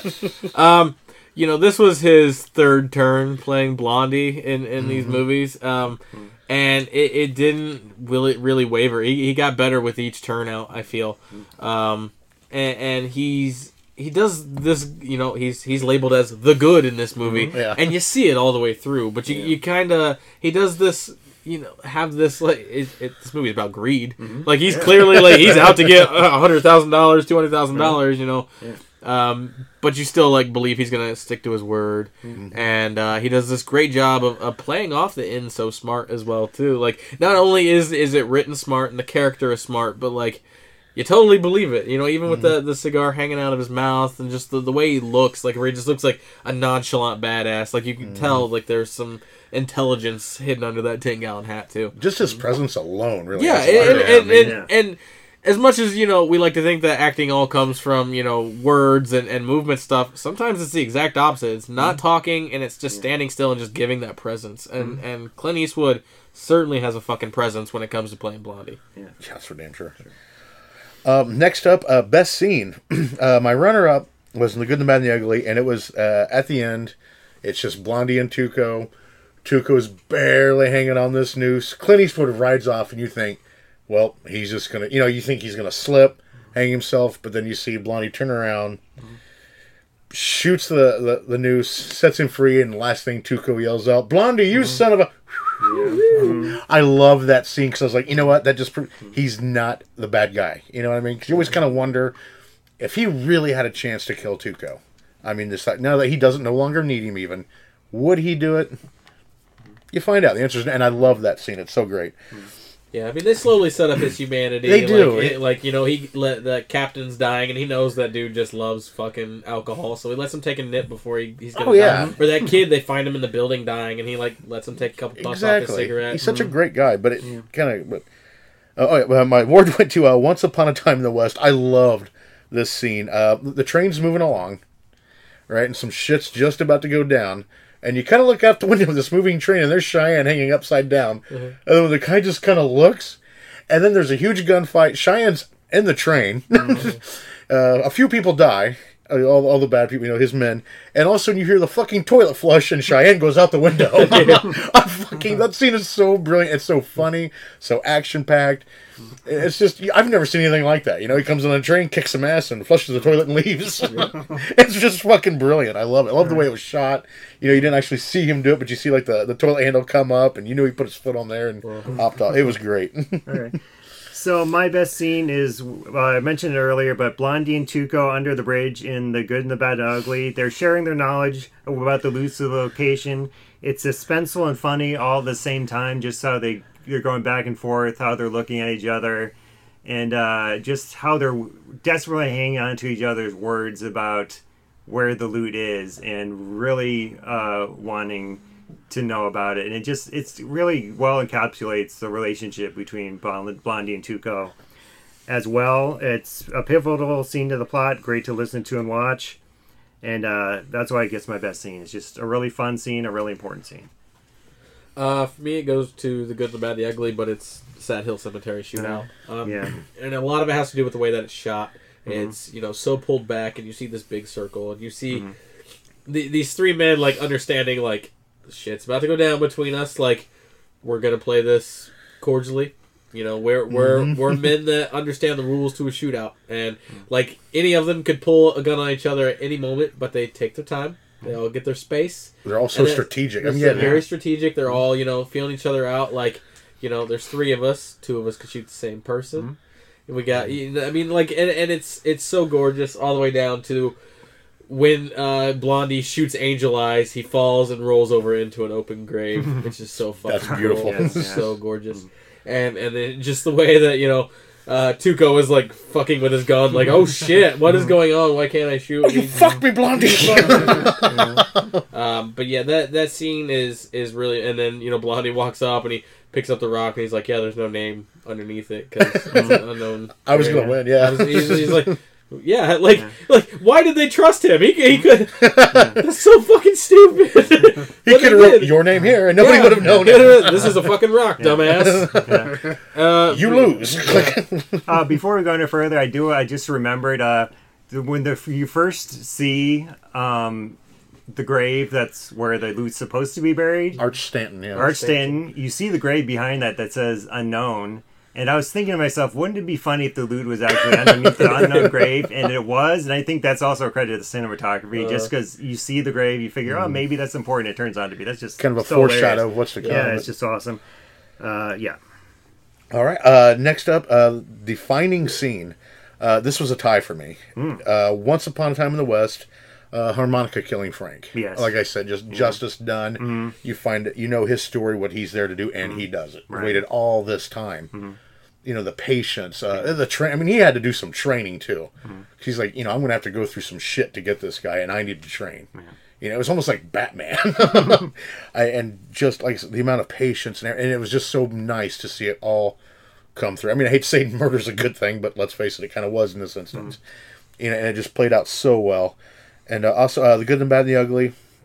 Uh, again, at the very end, uh, def- defined for me what kind of character again Clint Eastwood was. You know, what kind of guy Blondie was. He could have shot Tuco, hmm. just left him there for dead, or he could have just hung him, taken all the gold, whatever. But you know, to him, no, he had his own code. you know, a deal's a deal, and this is how I'm going to do. I'm going to cover my ass, of course, but this is how it's going to be done. And I, I think that said so much about how some of the the gunslingers were back in that day. They weren't. I mean, yeah, things were you know bad and a lot of killings and stuff, but that's kind of what they had to do. But some of them still had their own code, their own morals, their own laws, and, they turn out to be you know okay, decent people. And I think that's a prime example in the good, the bad, and the ugly. I also went with the good, the bad, and the ugly, but I just went with the final shot of Tuco. He's about to call Blondie a dirty son of a bitch. It just it's just so hilarious, so dramatic at the same time. It calls back the iconic score. It's just a perfect note to go on out on. Like I think you said, it's, it's just a great ending. Um, yeah, cinematography on that is great. Acting, everything just works as a moment, and it's just it's just great. So that's why it's my defining moment. um, you know, defining moments are, are the things that, that stick with us when we watch these movies. Uh, what you know defines this whole verses that we did, and to me, it's Morricone's score in the Good, and the Bad, and the Ugly. True. That's good. Um, it is not only prevalent for this film, but just westerns in general. It ha- stayed all these hear, years. You, Right. you hear it so often, or mimicked so often in in other westerns, and it, it's it's so great in this movie. Not just because the music is great, but it. Mm-hmm. it really sets a tone and an uneasiness like especially during that standoff i talked about like when it's playing during that like mm-hmm. there it's it's these close-ups and these back-offs and close-ups and it's like mm-hmm. it that music is just hitting all the points with it um you know and, and you could and to carry it into once upon a time in the west which it's not getting the point for me but that most of the music in that was just left over from the good and the bad and the ugly and they filmed scenes around the music because the music was so fucking good yeah. so there was music written for the good and the bad and the ugly that was so fucking good that they still couldn't use it and made another fucking movie because that music was so good. That's a good mm-hmm. fucking score, man. Yeah, that's how good that music is, mm. and that's why uh, the good and the bad and the ugly and just Ennio Morricone in general is just Yeah, he fucking- is he deserves good. his own goddamn award. Yeah, yeah he, he's very underrated. Like I said, when you mentioned it earlier, here, all these big names, John Williams and so forth, but you don't hear him, and he just deserves way more credit than he gets. Uh, next up, uh, best director. Uh, I went with Sergio, uh, the good, the bad, and the ugly. Again, this is another one I would have tied with if I could have, but uh, it just. I said, God damn, I don't even know where to begin. Just everything. Uh, the way he shot the scenes, the camera work, angles, close ups when they needed to be. I mean, just everything was just spot on. You can tell he. I, I don't know much about it. I'd love to read a bio about him, but he had to have been a goddamn perfectionist. Hmm. You know, everything. You know, either that or just one lucky motherfucker who got everything right the first time. but I mean, seriously, just the way everything was written and shot. Just stole a lot of shit from Kurosawa. That could be it too. if you're gonna steal something from somebody, that's the motherfucker to do it from. That's that's perfectionist right hmm. there. Uh, I had to go with uh, Sergio Leone for Once Upon a Time in the West for all the reasons I mentioned before. I gave this this film so many golden idols just because it earns them. I feel acting, cinematography, soundtrack, production design, even. And there wasn't a category for this, but if if there was, I would even given it to sound editing. Like you have the cut from I think it's the one of them the cuts from this from the buzzing insect to the horn the train horn blowing. Just such a beautifully edited um yeah just because of all the elements working well together i had to give him best director for that film. Um, yeah, I'm gonna echo that. Uh, Sergio Leone for Once Upon a Time in the West. It, it's Leone's crowning achievement in directing, uh, and it, it goes back to just watch the first ten minutes of Once Upon a Time in the West, and you'll fucking know exactly why he's he's winning this award. And that, that scene is like there are some close-ups, there are shadows, there are open, expansive worlds of just nothingness behind harmonica, and it's it's so beautifully put together. Uh, it's it's a well-rounded cast that you know uh, Morricone somehow put together from all these different countries to you know make into a, a, certain sort of gravitational pull of excellence. It's it, it's a it's a crowning jewel in in in Western filmmaking. Nice. Uh, next award, worst pick. Uh, for me, this was actually pretty easy. Uh, I Tombstone. I, I, I there must be something in this movie I'm just not getting. Uh, I, I got a lot of fans on Facebook. Uh, won so many Academy Awards, yada yada yada. And I'd seen it once before, a long time ago. I remember not caring for it, so I popped it in, started watching it, and my God, I, I've never been so bored. Uh, there's so many things almost happen You know, you, they're all getting together. You think the fight's going to go down, and then they just trash talk each other and leave. and that happens three fourths of the way through this movie. And when shit does hit the fan, it's just a montage of quick events that are happening. Oh, let's kill a bunch of people here. Oh, let's kill a bunch of people here. And then you have these two guys, Samuel Kurt Russell. Who are, oh, there's no way. We'll never go into law enforcement again. No, no fucking way. Uh, Samuel sees something almost, almost happen to a little boy and says, "Oh fuck, I better do something." Starts to do it, and then Kurt Russell uh, finds out, oh, he's going to be sheriff or whatever. Now you could have had a story here where you got two brothers torn apart, but he's like, "No, I'll never. What? You're going to do it? Oh, fucking, I might as well do it too." and it's just, I, I just, I could not get into it. Uh, and again, Val Kilmer, I saw a lot of people love him. I, I love him usually, and I just, I could not find out what there was to love about this character. He had a lot of witty comments, and the part with the teacup was funny. And you know him laughing at his feet when he died, I thought that was a little funny. but all in all, I just didn't really see anything in his character that was lovable or likable, and I just really bored with it. Uh, yeah, I also have to go with worst picture for Tombstone. I just feel it compales, uh, pales in comparison to the Leone films. Um, the acting I did, I felt didn't have the gravitas that I was expecting, especially coming off of those other two films. Uh, Val Kilmer's performance I thought was just kind of weird. I mean, I can see why you gave it uh, best supporting actor because I mean it's it's still a good a good performance, but it just I just you know it just didn't connect with me at all. Um, I do have to say one thing in its favor, just the cast that they got for that. Like it was almost a who's who. Like Yeah. Billy Bob Thornton, and they even got Charlton. Heston, Bi- Billy Zane. um, yeah, just I mean it just goes on and on, and uh, of course you then you have Bill Paxton and and um yeah and Sam uh, Elliott. Sam Elliott, Powers yeah, Boothe. Powers Boothe, etc. I forgot he was Biehn. even in that. I love Powers Boothe. Michael Biehn and Stephen Lang. So you have the Yeah. James Cameron twofer. Yeah. Um, but uh, yeah, and the, I did like the shootouts as well because it was a western that actually had true shootouts. Because I felt the Le- Leone films were more just most of them were just standoffs. There were some good shootouts in uh, Once Upon a Time in the West, but uh, yeah, there was a, were a lot of shootouts and tombstones. But uh, yeah, I just didn't feel it held its own against the other one, so it has to get worst picture. Yeah, uh, Tombstone's gonna get the worst picture for me too. Um, no surprise by the amount of votes that it was getting, um, but it, it's. It, I think it's it. It doesn't have the grit that I want in a western. Like it's too Hollywood produced looking. Um, and, and I don't I don't I don't dislike Tombstone. I don't I don't like it. I don't love it. It's just kind of vanilla to me. You know. Um, there's there's some great elements in it. There's some just really boring, just what Wasted like, potential. It- yeah, like I don't, I don't need like the weird love story between you know Kurt Russell and what's her face Daphne. Yeah. I mean, it's more Dana Delany. convincing than the before with his actual life. Who was addicted to laudanum. That was kind Sure. weird. Sure. Yeah, um, and, and, and like like I said, I gave you know best supporting actor to Val Kilmer because I think he's the actual like thing that keeps me interested in the movie. Is his performance alone is is phenomenal. Um, it's just it, it's it's just not up to par for westerns. It, it, the lighting is a little weird. The cameras are a little weird. I, I just I want I want grit. Like I want what Leone. You want a western. When I see westerns, that's what I want. I want you know sepia tone shit. Like that's that's what I want. I want dust. I you know. You don't want all this glitz and glamour in the West. I don't need that. I, I don't get it. need everyone looking all prim and proper all the time. Everyone looks Yes. like they're always taking a bath. Mm-hmm. That's not how it goes. And where was the rape scenes? Huh? Yeah. it's a western, goddammit. Where's my rape? Roping and riding and raping. Rawhide.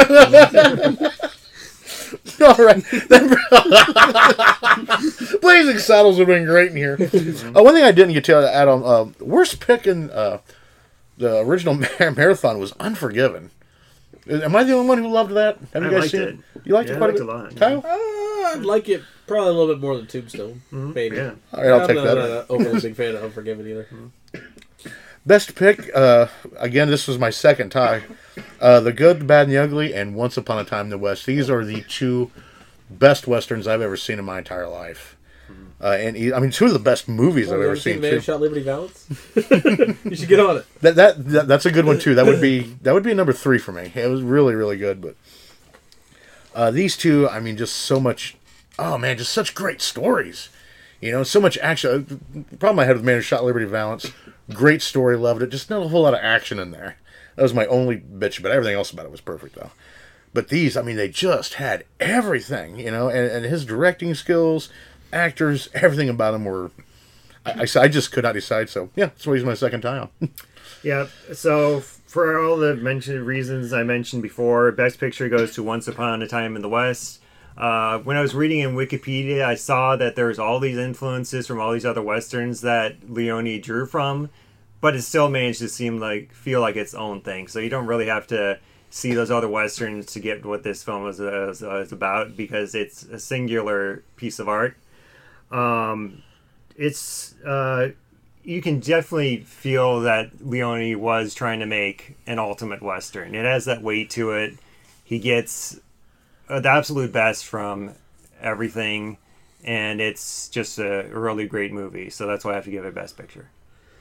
Yeah, and I'm gonna follow that sentiment. Once Upon a Time in the West is my best picture as well. Um, acting, directing, screenplay, music. Like th- there's nothing in Once Upon a Time in the West. Like as long as that movie is, that's close to three hours too. Yeah. Um, but there's not a lot of fat in it. Like with No. with the Good, the Bad, and the Ugly, they're about a similar length. But there are things in Good, the Bad, and the Ugly that are like you could Yeah. totally cut that out and the movie would flow. there were some things they definitely could have cut out of that, but you know what? I, I'd be okay. I'm okay with it that they didn't. Like for me, uh, if I may say, uh, Morton's per- performance as a character, he doesn't feel as central as some of the other characters, but his character arc is still really interesting. I think there's like a flashback of him in a room with these guys. I think he's, he's like staring at a picture and he flashes back or something or other, but it's just really compelling. And of course, you have his whole relationship with uh, with Frank, and um, it's compelling stuff. Even if it isn't vital to the to the main plot, it just it just works because it so informs so much of the story. And um, yeah, so even the stuff that you might think is uh,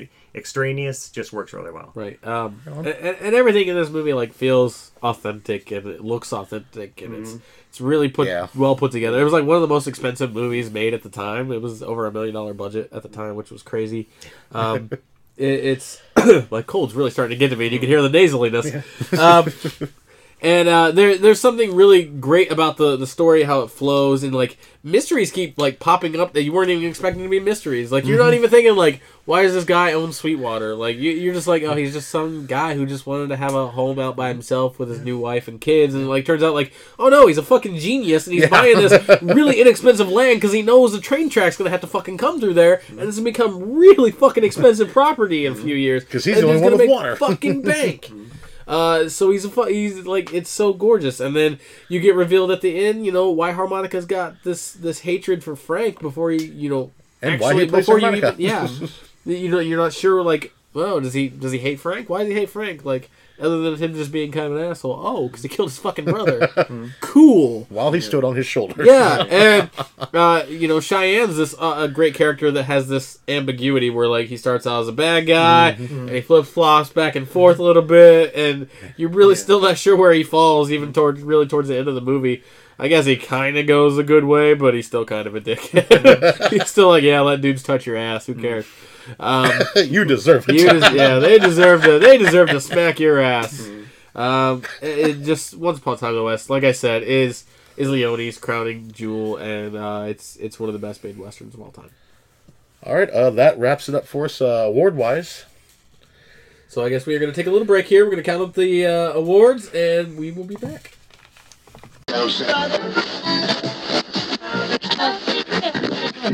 And we're back. um, so we've tabulated the results here, uh, and we have a definitive. Tabulated. That's a Yeah, fancy word. It's not really. Sounds fancy. Just because you didn't get through second grade doesn't mean it's a fancy word. Now, um, before we do that, I'm going to read off the Facebook poll and a comment or two here for, from that. Uh, so, in last place with four votes, well, tied for last place with four votes, was Once Upon a Time in the West and The Good, the Bad, and the Ugly. Tombstone kind of kicked the shit out of everything with 15 votes, which, if you were listening, is not going to be the case tonight. I've heard of Tombstone. I'll vote for it.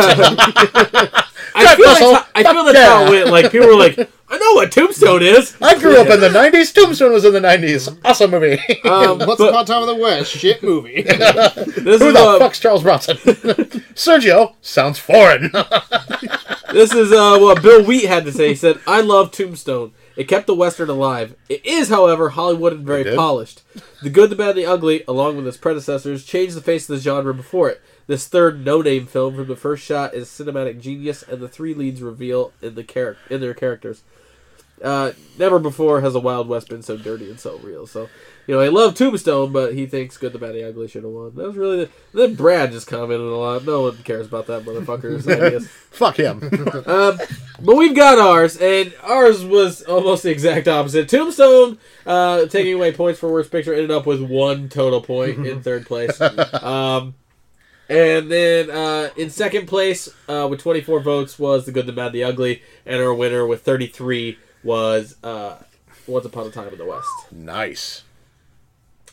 So, Very nice. Wayne, how did our voting compare to the voting uh, the last time they did this? Uh, well, pretty much the same way. Uh, the total votes between uh, Brad, Josh, and Nathan for the three movies we've done.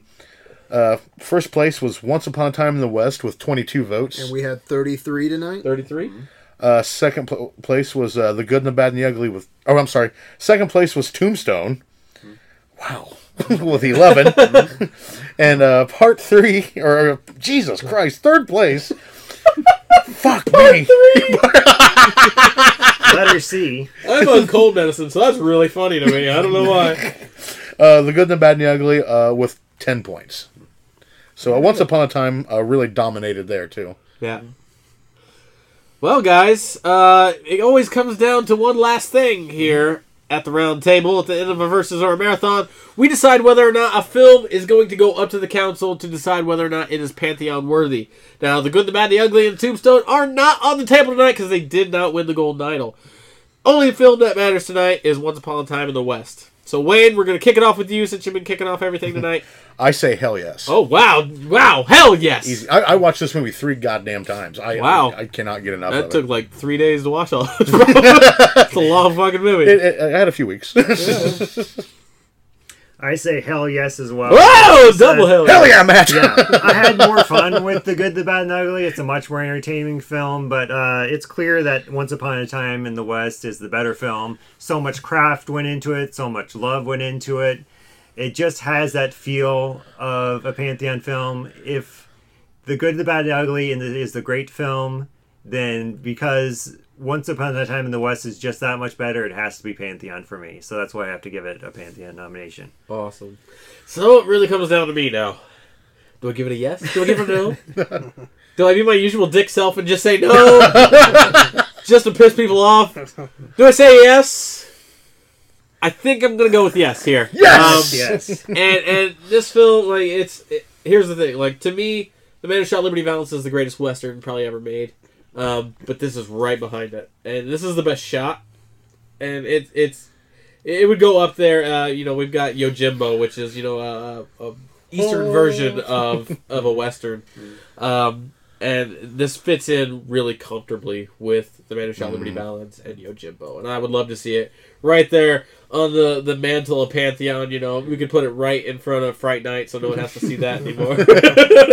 um, but I I think that yes, it definitely needs to go up. So uh, our nine council members, three of us here.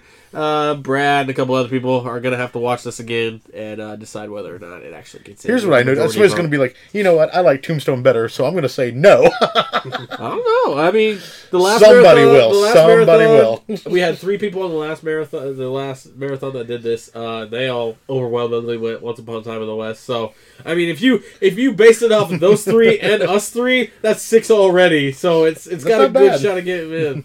Uh, I'm not saying that it will. I mean, because that was two years ago. Who knows? Maybe you know People have came and gone. yeah, maybe Nathan sees it in a different light now, and he doesn't like it as much, or maybe you know, maybe I you know watch it again the second time, and I'm like, you know what, this really is too long. I've, I've, I've done that where I've watched a movie after I've given it a yes and been like, you know what, I, I just don't see it. I don't know, but we will we will see. Well, everyone will get a couple weeks, and then we will see whether or not it gets in with a two thirds majority vote. Sounds like a plan. All right. Well, that wraps up tonight. Wayne, you want to tell us where they uh, can find you? Uh, you can find me on Instagram, Facebook, uh, right here in the studio. So first off, I want to give my final thoughts on this. Uh, Sure. These are the first. This was the first time I see I saw either of these films. I'm not a really big Western fan, so going into this, I thought maybe I'll like it, maybe I won't. But I just really enjoyed my time watching all of these films. I had a blast. Uh, so it was a great, great time for me. Uh, you can find me on Twitter. You can find me on Facebook. You can find me on Goodreads. You can find me a lot of places. And I'm always at AV. Uh, and me, you can find me, Kyle Brown, on the Facebook group, uh, or Movie Script Life, pretty much any other sort of social media type thing. Uh, you can find Adventures of Videoland everywhere on Facebook. That's where the conversation begins and ends. It's on Instagram, Twitter, Pornhub, I think, probably still. Uh, just anywhere that you can find. Just type Adventures of Videoland into Google, people. The shit will come up. SoundCloud. Yeah, be sure to make a listen to our Soundcloud conversations. We've had some really good ones lately. So, uh, Yeah, be Brad, sure to Brad's check been those doing a lot of interviews. and He's Yeah, been killing yeah. it. He's been Uh, really I really liked uh, the one with the Wing Wing director and uh, the Toys That Made Us. I'm really excited to watch that now because of that interview.